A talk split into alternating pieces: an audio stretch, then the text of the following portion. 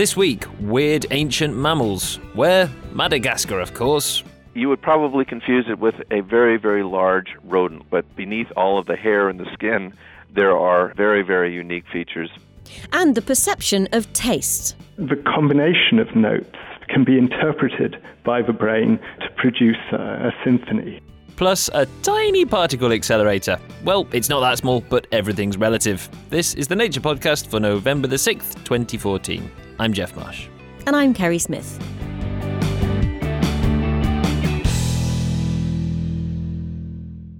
The late Cretaceous was a hairy time to be a mammal.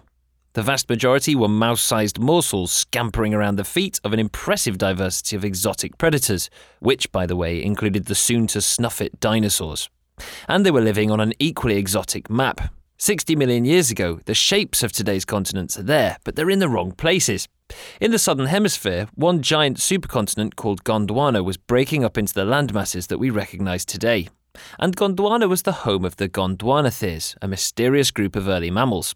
Mysterious because all paleontologists knew of them was a handful of teeth.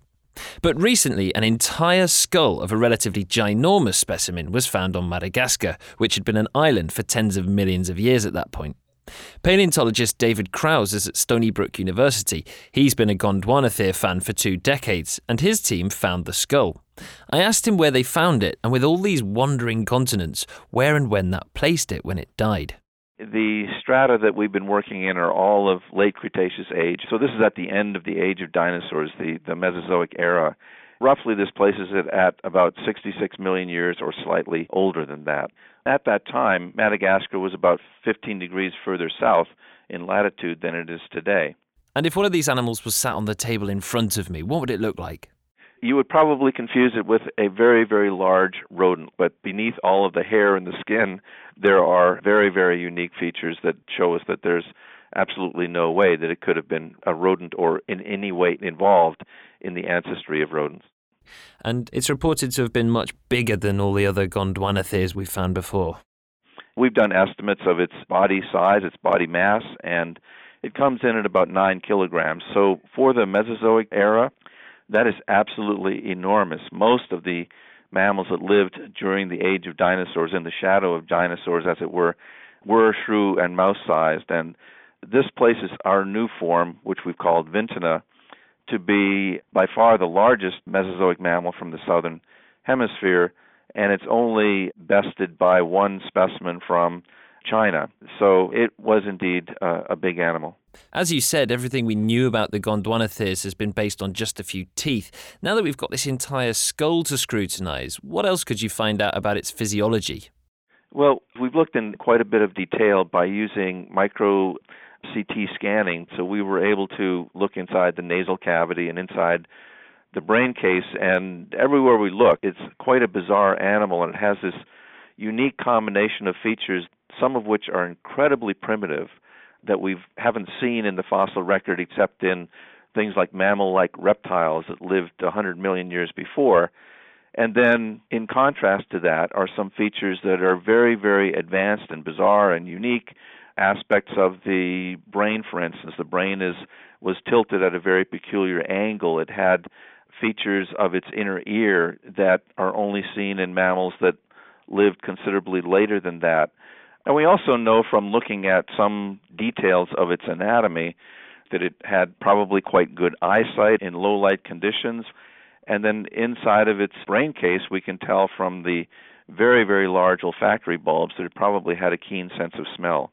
This animal, Vintana, then, was isolated on Madagascar for, for tens of millions of years. What kind of habitat was it living in, and, and what kind of predators would it have been up against? We know that the environment that Vintana lived in was a lowland coastal floodplain environment, and we also know from various paleoclimatic indicators that it was a highly seasonal environment. There were long dry seasons and short wet seasons, and Vintana is one of the many bizarre animals that we found. So again, this is at the end of the Cretaceous, and at that time there were dinosaurs and frogs and snakes and a whole manner of crocodiles as well, and one of them was actually a plant eater there was a frog that lived alongside Vintana that was one of the largest frogs of all time. that was actually quite a vicious predator. It was not a very kind environment that Vintana lived in, and perhaps that may explain uh, somewhat of its large size. That uh, again, this kind of arms race between predators and prey, that uh, it was it was tending towards a large size, so that uh, uh, the smaller predators couldn't couldn't handle it. And do we know anything about its relationship to the ancestors of modern mammals? We know that it belongs to a group that includes the modern day monotremes, which are the platypus and the echidna, and we believe that it also belongs to the much larger group called Mammalia that includes our ancestors. But Gondwanatherians were off doing their own thing.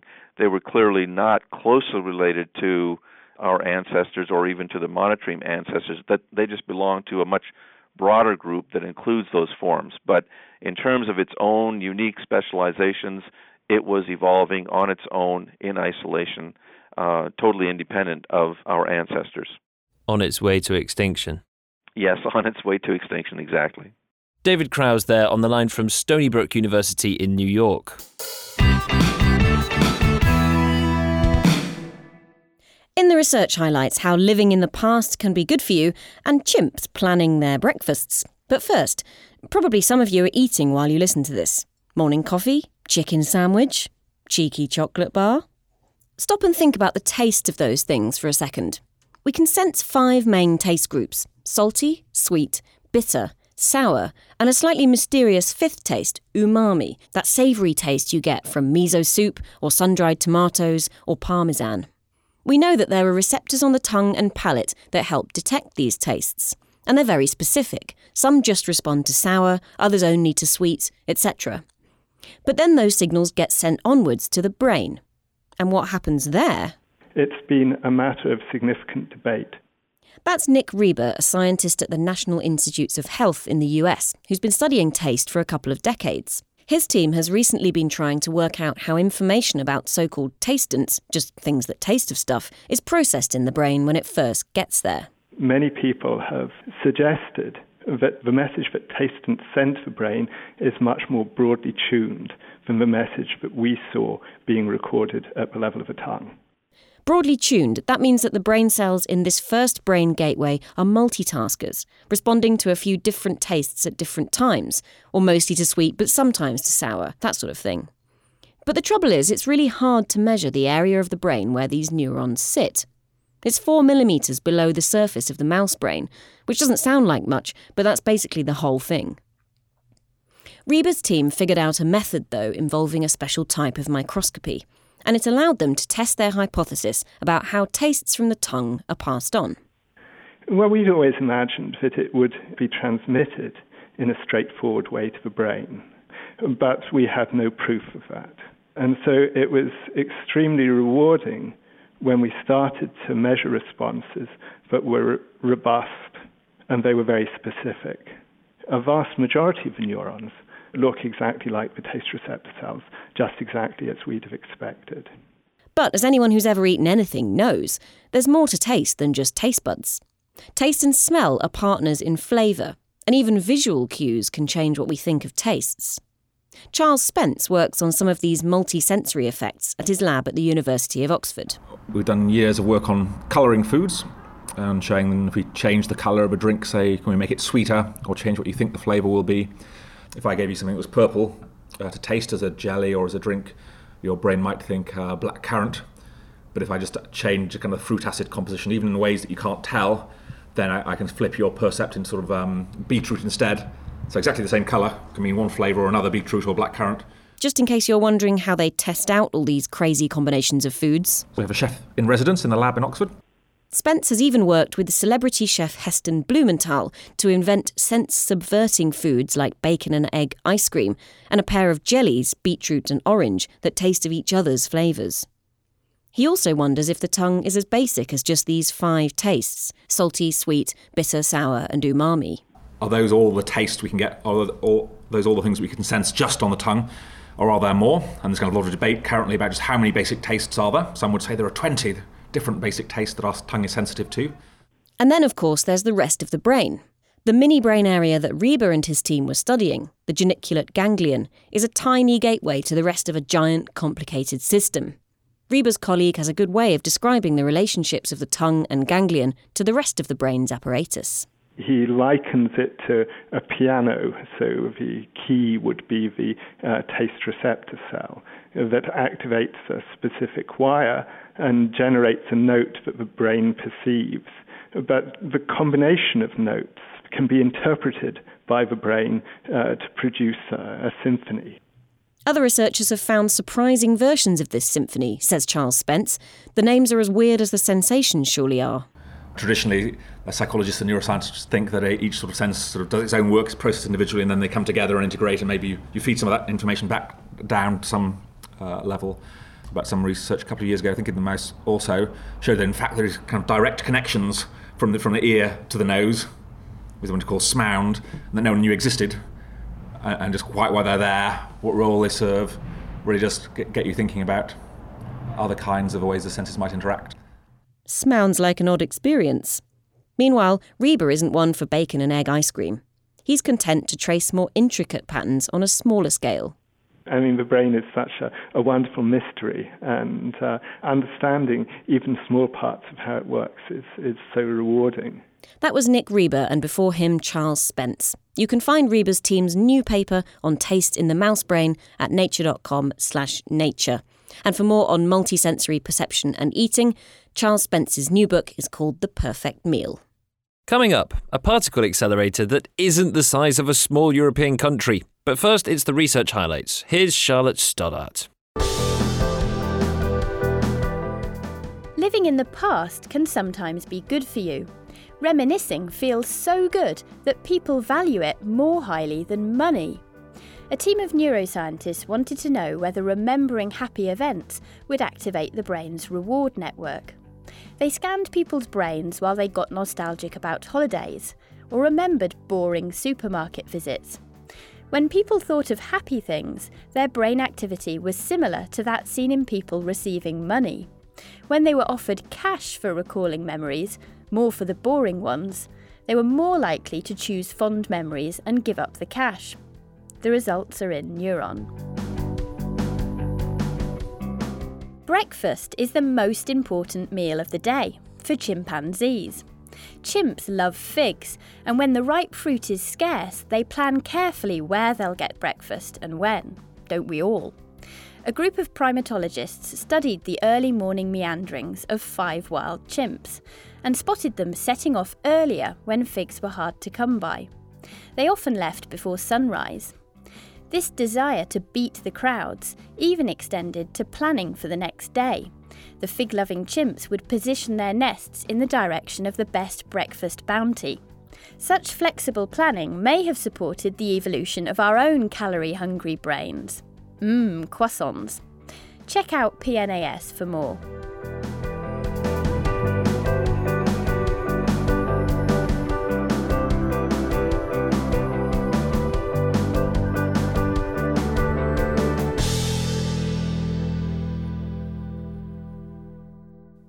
The last 50 years have seen particle accelerators growing bigger and bigger in an attempt to achieve higher and higher energy levels. But conventional atom smashers like the Large Hadron Collider and planned successors such as the International Linear Collider are tens of kilometres long, costing billions of dollars. Practically, accelerators just can't grow any bigger, so new techniques to accelerate particles over smaller distances are well needed. Mike Litos from the SLAC National Accelerator Laboratory and his team might have an answer. They've successfully demonstrated a technique that accelerates electrons on waves of plasma. They've produced bunches of electrons with energies up to 500 times higher than they could get over the same distance in a conventional accelerator, which could mean a new generation of smaller, cheaper, or more powerful accelerators. Nature reporter Lizzie Gibney spoke to Mike. So we already have accelerators like the Large Hadron Collider that's been hugely successful. Why do we need better ways to build accelerators? The Large Hadron Collider represents pretty much the largest scale collider uh, at the high energy frontier that is feasible to build in terms of the actual size, the footprint of the machine, and the cost to build and operate it. So if we want to keep pushing the energy frontier higher and higher, and explore more and more fundamental physics, we need to think about a completely new way of accelerating our particles. So you've come up with this completely new way. Tell me a bit about how it works. An important thing to understand is that particle accelerators don't shoot out a continuous stream of particles. They actually fire the particles in these small little tight clusters called bunches. They're fired out at rapid succession like a machine gun. So in a conventional accelerator, these particle bunches are accelerated by traveling through a metallic structure which basically channels uh, radio frequency waves, and the particles ride those radio frequency waves and get boosted up to higher energies. With a metallic structure, there are some fundamental limits as far as how high the fields can be inside those structures before you start to see breakdown of the material. So what we've done is instead of using a metallic structure, we use a plasma to contain those high electric fields. The advantage of using a plasma is that the material is already broken down. So you can essentially sustain unlimited high electric fields to accelerate the particles. So you fire your bunches of electrons into the plasma. What happens? How do you actually speed them up? What we use is actually two bunches of electrons. One bunch is sent in first, and that one creates the wake within the plasma. So it pushes all of the plasma electrons out of the way. The second bunch of electrons, which is the one that we want to accelerate, is traveling just behind the first bunch, and it's inside this little wake structure. And so our second bunch of electrons is traveling inside of this little wake toward the back of it where the electric fields are extremely high. And what you end up doing is transferring the energy from this first bunch of electrons, the drive bunch we call it, that drives the wake, to the second bunch of electrons that's trailing behind it. And you can transfer a lot of energy in a very short amount of space. So it's like that trailing bunch of electrons is kind of riding on this wave of energy in the plasma electrons. So, what kinds of an improvement are we talking about here? So, when we talk about accelerators and their ability to accelerate particles, we typically use a parameter that we call the accelerating gradient, which means how much energy can be transferred to the particles over a certain distance. And so the gradient that we can achieve using our technique of plasma wake field acceleration can be an improvement on the order of a thousand times higher than a conventional accelerator. Wow, so we could make accelerators a thousand times smaller. More realistically speaking, when we compare a design for uh, what could work as a next generation linear electron positron collider, for example, and we compare to very mature design studies on machines like the International Linear Collider, otherwise known as the ILC, or the Compact Linear Collider, otherwise known as CLIC, those machines are designed to be on the order of 30 to 50 kilometers in length. And if we were to use plasma wake field acceleration for the uh, accelerating mechanism, we could reduce those machines probably by about an order of magnitude. And would we just be able to make them smaller and cheaper, or could we use the same technology to make mega energetic colliders? Could we make them even uh, go up to even higher energies? Well, right. That's the other alternative. If you already know you're going to build a collider of a given size, then you could use this technology to potentially reach higher and higher energies. It sounds like a great technology. Can we whack it in our accelerators tomorrow, or is there a, a lot of work left to do? well, doing something like building a very complex, large, and uh, high performance machine like a particle collider for particle physics, that's probably a little ways off. But perhaps along the way, an intermediate step would be taking a single stage plasma wake field accelerator, meaning a stage on the order of one to a few meters in length, and sticking that in at the end of an existing accelerator and giving a large energy boost in a very short amount of space. Does that mean we'd be able, if we can produce these um, much smaller and cheaper, could we end up with lots more accelerators out there dotted around the world, maybe in universities even? Sure, I would definitely like to imagine that maybe this could allow uh, more tabletop size applications of high energy particle colliders and particle accelerators. Accelerators are used in many, many, many different applications besides just particle colliders or even beyond just uh, light sources such as the X ray laser here at SLAC. And it, and it uses electrons, right? Whereas the LHC at the moment uses protons. Would that be another um, big challenge to face to, to actually scale it up to much heavier protons? it could potentially be used for other particles as well. But the big challenge there is that a much heavier particle like a proton needs to have a very high energy to be traveling at a speed that's, say, 99.9% the speed of light in order to remain in a stable location relative to the drive bunch over a long distance. Electrons and positrons are very light, so they can actually travel very close to the speed of light at low energies, which is why this mechanism works very well for accelerating them. That was Mike Litos talking to our very own Lizzie Gibney. Finally, it's time for the news chat, and we have a special guest in the London studio. It's Lauren Morello, news editor, joining us from the Washington, D.C. office. Welcome to London. It's been a bad week, hasn't it, for spacecraft? It's been a bad week for commercial spaceflight specifically. On October 28th, the Antares rocket headed to the space station, which was launched by Orbital Sciences, a private company for NASA, exploded on the launch pad. And then on the 31st, unfortunately, uh, Spaceship Two, the rocket plane developed by Richard Branson's company Virgin Galactic, disintegrated in the air and uh, one of its pilots died. Right. I mean, if the first one, Antares, uh, as you say, was um, is being launched by a private company that NASA contracts, and it was on its way to the International Space Station to deliver some some scientific experiments, among other things. Right. It was a mixed payload. Some of what it was carrying um, was just supplies for the space station. And it was also um, carrying some experiments with it. There were several satellites on board. Um, one of them was for a Japanese project looking at uh, meteors, another one was an experimental probe for a project that's trying to identify asteroids uh, that might be good for mining. And I believe there was some kind of experiment targeted at eventually perhaps growing pea shoots on the space station for astronauts to eat. Um, and those have all been lost. But there are at least some backups for some of these experiments. Right. The bigger problem now is just that there's a little bit of a bottleneck in the supply chain. This was the third of eight launches that Orbital, Orbital is uh, supposed to carry out for NASA, and it came just as NASA is really starting to try and ramp up the science that's done on the space station. Now, um, as you mentioned, the second story really much more tragic. One of the pilots from the Virgin Galactic uh, flight was actually killed. This was a test flight, wasn't it, of Spaceship Two?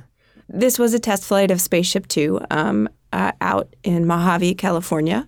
The way that they're testing this plane is it's carried up to an altitude by another plane. It's released, and at that point, its rocket engines fire and it broke apart in midair. And there are some early indications that the tail on the plane was not behaving the way that it was supposed to. Um, there appears to be some pilot error, but it's very early days. But they've got, I mean, they had a ton of cameras on board this thing. They've got a lot of evidence to sift through as to what actually went wrong here. Right. Test flights like this are usually monitored to an extreme degree. So there wasn't a, a black box on the plane necessarily the way that you would have with a an airplane flight that you or I might take, but there were cameras and recorders, um, and that's going to help with the investigation, according to uh, the head of the U.S. government agency that's taking a look at what happened these two accidents aren't just a coincidence, I guess, this week. They are. Um, with the uh, the Virgin Galactic plane, that's a little more experimental. Um, NASA, in its history, especially in the early days of the space program, had accidents. Some of them, unfortunately, fatal. And I think this reminds us uh, of those. And the Antares launch launch is just um, probably pure bad luck. NASA itself has lost a couple of climate satellites with rocket problems in the last few years. So um, it's unfortunate, but not unprecedented. All right, moving on then to the second story that you've brought. Uh, this is by reporter Dan Cressey, and it has to do with the World Parks Congress, which is a giant meeting that starts uh, next week in Sydney. Right. So this meeting is held once a decade. This time around, it's focusing specifically on marine parks, and it's being held in Australia, the home of the Great Barrier Reef, which has long been considered the best managed uh, marine park in the world but um, the Great Barrier Reef has kind of hit some rough water. Some vital statistics about the Great Barrier Reef include the fact that it's the size of Japan. I mean, you can't just picture a little coral reef and think, oh, that must be it. There are more than 3,000 individual reefs that make up the Great Barrier Reef, and some folks consider it kind of the largest living structure on Earth.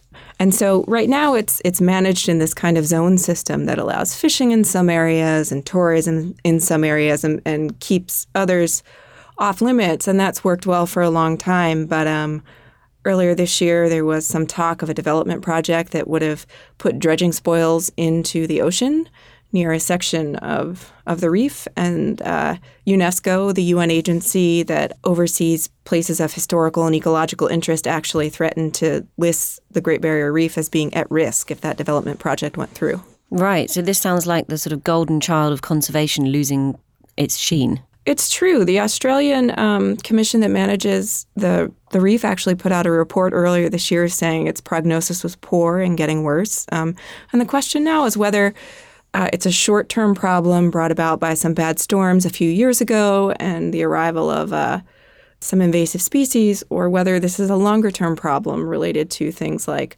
pollution from land and climate change, which is obviously not something that the managers of Great Barrier Reef can solve for themselves, but they can find ways to take stress off coral as they're dealing with, you know, rising temperatures and more acidic waters from carbon dioxide emissions. I mean, how much is this a kind of global problem, and how much is it Australia's problem to try and, um, you know, preserve and, and protect the reef?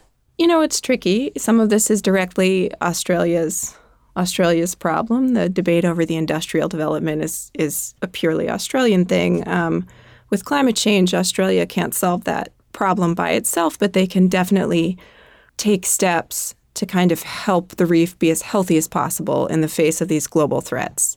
And then there's also a value in Australia taking good care of the reef since it's been such a symbol of conservation and kind of a lesson to other nations. All right, well, uh, keep your eyes peeled to nature.com slash news for more coverage as the Parks Congress starts and progresses. Uh, Lauren Morello, thank you very much. Thanks, Kerry. And thanks to you lot too for listening. Great to have you with us. Join us again next week.